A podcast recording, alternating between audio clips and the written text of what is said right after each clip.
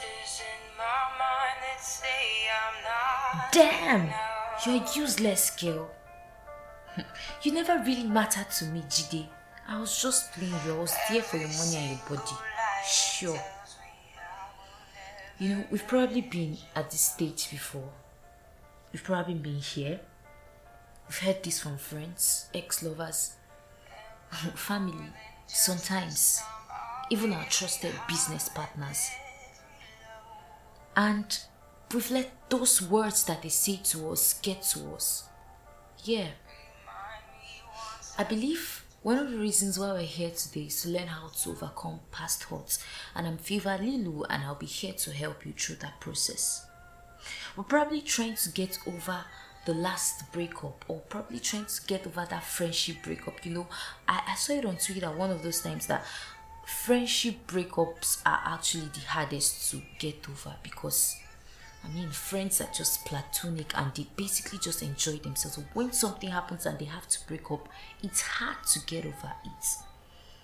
Yes, we basically told our friends or our ex-lovers about how the last person in the last relationship hurt us, and they decide to do worse. If you've been there before, I understand how it feels. I understand how it feels. We are trying to shut those voices. We are trying to get over that breakup, and it seems difficult. Really do not know how to get past this stage. I want you to understand that Jide, Fola, any other person may have said this thing about you, but I want you to know that that is not who you really are. They said you are useless. They said you are good for nothing. They probably said you are good for the money and the fame and the body, and you're not good for the brains. Yeah, they said that. But that's not who you are. I want us to understand that God has fashioned something different for us, something higher. God said in His Word that He knows the plans that He thinks towards us, thoughts of good and not of evil. I know you say, Fever has come again with this God talk. Yes. Because we really cannot factor God out of the equation. He has great plans for us. He thinks good thoughts about us, and we need to begin to see ourselves the way He sees us. God sees us as excellent. Jide may have called you useless, but you need to understand that God sees us differently. What is currently happening to you is the devil's plan to make you doubt yourself, to make you doubt your abilities and undermine your capacity. But we need to understand that we cannot give in to those voices. What do? We shut those voices.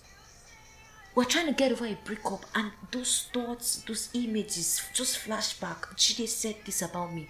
What do? We shut it down. We say, no, this is not who we are. We have to accept who we are.